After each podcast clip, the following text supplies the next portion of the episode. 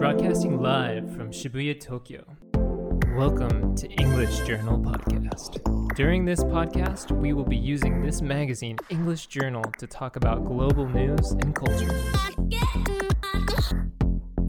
この番組はアルク B 私の英会話リピートオークの提供でお送りいたします。はい東京渋谷よりポッドキャスト YouTube Voicy で全世界にお送りしております。勝手に EJ こと勝手にイングリッシュジャーナル。この番組は B 私の英会話という英会話スクールが送り込んでくるネイティブ講師 AK 資格と私英語学習中の順がイングリッシュジャーナルの最新刊について15分で話すという内容になっております、えーいよいよ今年最後の配信ですが今回の資格は？チヒッター皆さん Hi everyone, nice to meet you again. So, June, did you have a scheduling problem again? もうね、丸分かりですよね。あの、あの B の皆さんもあの帰国されたりっていろいろある時期ということで、えー、あ皆さん、今年はどんな一年でしょうか Well, I personally had a great year. I actually quit my full time jobs as a sales rep this year and went Oh. freelance. I was scared at first, but I'm happy to say I'm doing pretty well. It was nice to know that I can work outside of a structured company. あ、もう初年度を乗り切られたわけですね。ストラクチャードカンパニーを出して、おめでとうご yeah, 10ざいます。anyway, let's look at the table of contents for the last issue of 2017 for English Journal. So there's a speech by Chimamanda Ngozi Adichie, Lady Gaga interview, Kazuo Ishiguro, and on the cover says, oh, Japanese people and English. これはまあ年末年始っぽいんじゃないですか really? Do you think so? 1月号のメインの特集ですよね。あの題して日本人と英語。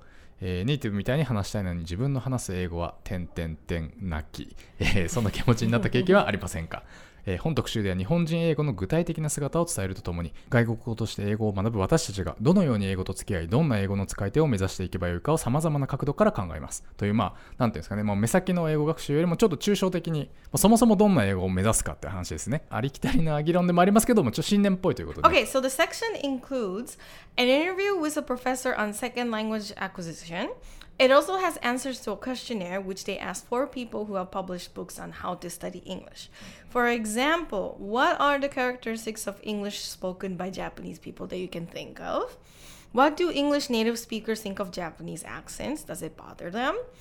There are a lot of information on the internet on expression native speakers don't use. Where do you draw the line? How natural should Japanese people be in speaking English? でこの4人のアンケートちょっと読んだんですけど、まあ、基本的にはそのグロービッシュな、まあ、多様主義というかシンプル主義多様主義対ネイティブ主義、まあ、いわゆるアメリカ英語イギリス英語に寄せてけ主義みたいな、まあ、そういう基本対立があってで4人とも発音に関しては日本なまりで全然 OK って感じなんですけれども一方内容的にはそのグロービッシュでも通じるよくね派といやいや何でもいいってことはないだろう派がいると例えば今月号のインタビューに出てるロシェル・カップさんはまあ英語の品格って本出してくらいなんであのグロービッシュ否定派ですよね Yeah, uh, Ms. Rochelle Cup says in her book that 1500 words, the amount of most people learn in junior high schools, is not enough to talk in English. The English needs to be sophisticated. Some people say even for adults, using words and phrases used by native speaker, kindergartners, and young elementary school children is okay, is enough. But she thinks using this kind of English won't get you respect from native speakers. そのような英語を使う人はネイティブスピーカーには決して尊敬されませんってあの本に書いてあるんですけどこれ結構極論っぽいですけどアミナさんどう思います First of all, there are many people around the world who are native speakers, and there are many different kinds of English in the world. Anyway, I think people need to be able to speak at least some form of sophisticated English, especially to gain trust in academic and business world. In many countries, how you speak the language tells the other person a lot about their social, economic, and educational backgrounds. It was true in Great Britain many years ago, and I feel it is true today. If you want people to respect you, you need to know certain words and expressions. I'm not saying by any means you need to be a native speaker. You don't have to be a native, but you need to know a high level of English to some level. ああじゃあロシェル・カップさんと同じような主張なわけですね I think so. さすが大学院で教えているっていうことじゃあこれあのロシェル・カップさんの本にあのその英語の品格に書いてあったんですけど、えっと、これどうですか？あの日本の学校でよく教えられている「ハドベター」や「マスト」は絶対にしなければなりませんという脅迫的な響きがあり大人同士ではほとんど使いませんこれはそうですか？This is true. We don't usually use it in our daily lives. おーなるほどねでもこれまた結構難しいと思うのがあのカルチャーマップの話前アミンさんとしましたよね、Yeah. でもなんかアメリカ人以外だったらマストの方が分かりやすくねとかないですか英語喋るのってアメリカ人だけじゃないですもんね。Of course, and this is true because what kind of English that piece person speaks depends on what their original language is. For そうですよね。example, Japanese people speak very vague English because Japanese is そうそうだ逆にマストとかの方がいいっていうかあの例えばその前のカルチャーマップの話だとアメリカってネガティブフィードバックは間接的にしてくれっていう国ででもオランダとかドイツだともっと直接言ってくれみたいなこと書いてあったじゃないです Yeah, I think I remember that. And I've never talked to, actually, I've talked to German people in English, but not that deeply. But they, they might use must and have to when Americans don't. I actually have a very interesting story. My father, who's an American working at a Japanese university, used to work at a US military base in Japan. One of his students asked him about an assignment. He wanted to know if it was mandatory. My dad told him it was optional, and his student just couldn't understand what my dad was trying to say. In the military, it's yes or no, there's nothing in between. はいはいはいはい。だから論理的にはその中間状態って別にあんまりいらないっていうか論理的にはお世辞はいらないから Oh, yes or no. そう.分かりやすい方がいいみたいなそういうことですよね。で考えるとやっぱりこの本はなんかロシェルさんがアメリカだからまあアメリカベースで書いてる風ではありますよね。まあ意図としては分かるんですけどね。Mhm. should はやや強すぎます。これらの単語の強さを順に並べると次のようになります。must、must が一番強い。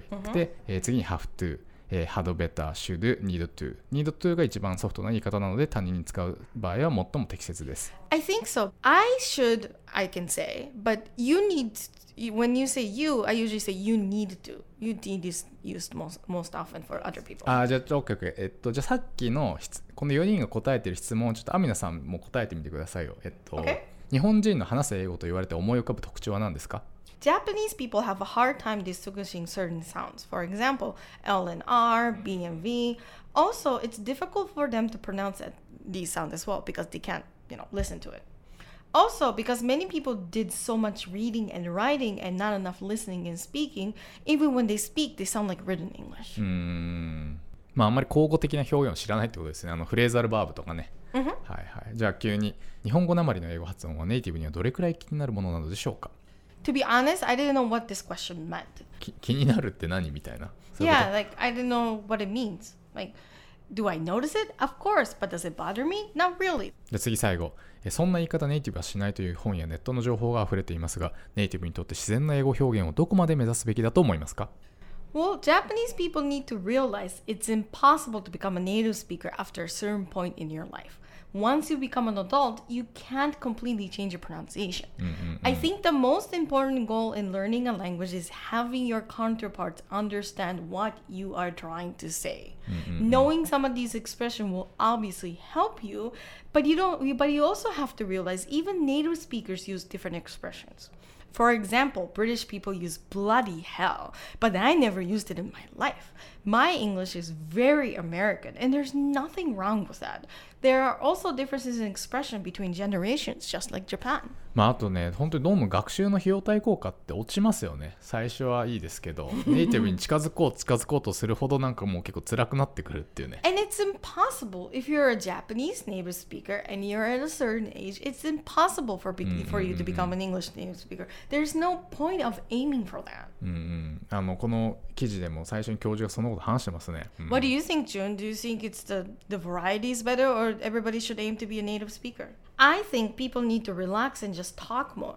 They're thinking too much in their head and trying to get it grammatically correct, which gets in the way of fun. People need to feel the fun of communicating and then brush up their English as they go along. I think the worst case is English beginners worrying too much about sounding like a native speaker and trying to speak perfect English. I had so many students when I was teaching English at a conversation school who were so quiet in class because they were afraid of making mistakes. I was like, you're here to learn how to talk. How are you going to learn how to talk English if you're not going to talk? It makes no sense. I think in the beginning, when you're just starting to learn English, it's very important that you keep talking. But it depends on what kind of English you want to acquire. If you want to do business or academic fields in English, then you need proper English.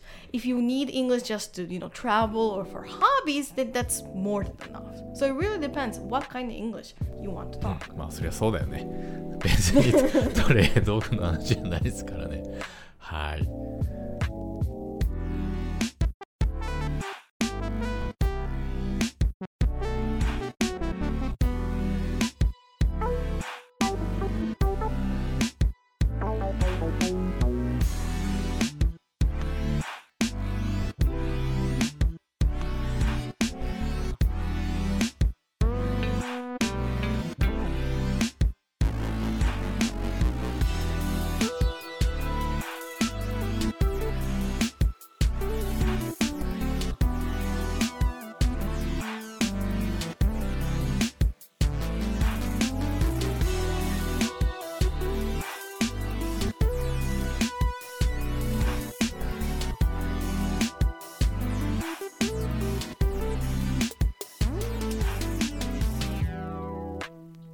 次が実質年内最後のトピックですかね次何行きましょう Let's talk about the Lady Gaga interview. あおお好きですか Yeah, I like her. This was a big year for her, good and bad.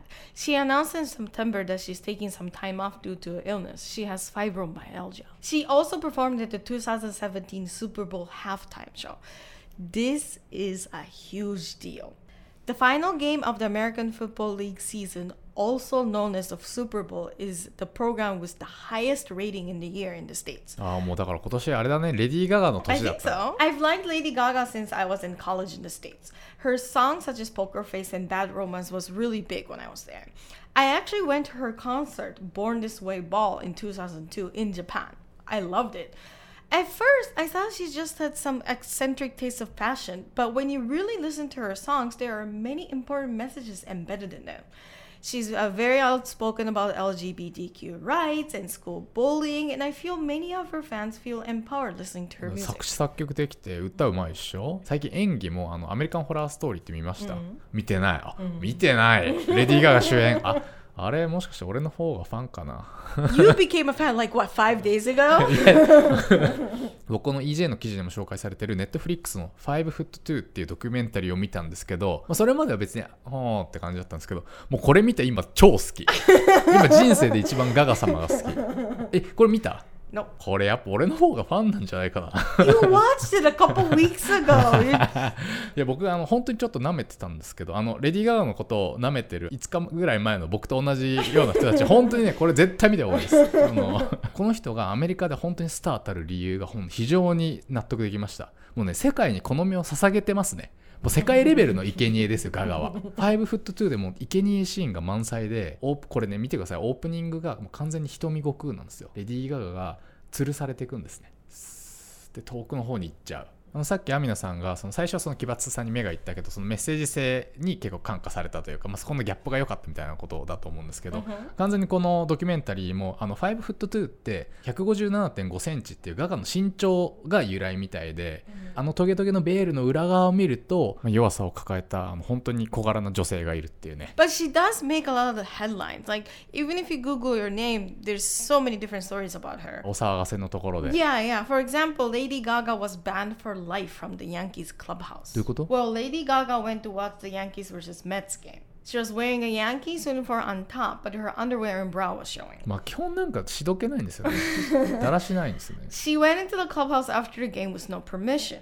she approached the players in her underwear, which made a scene, and the management team got, got really mad and banned her for life from the oh, clubhouse, oh, oh, hey. according to the New York Post. There are other headlines, for example, puking performance at the South by Southwest performance, performance in Indonesia canceled because people thought she was sent by the devil wearing only panties and bras, Christians in the Philippines demonstrated against her performance. There's just, it, the list goes on and on and on and on. これはもうね悪魔の手先ですね。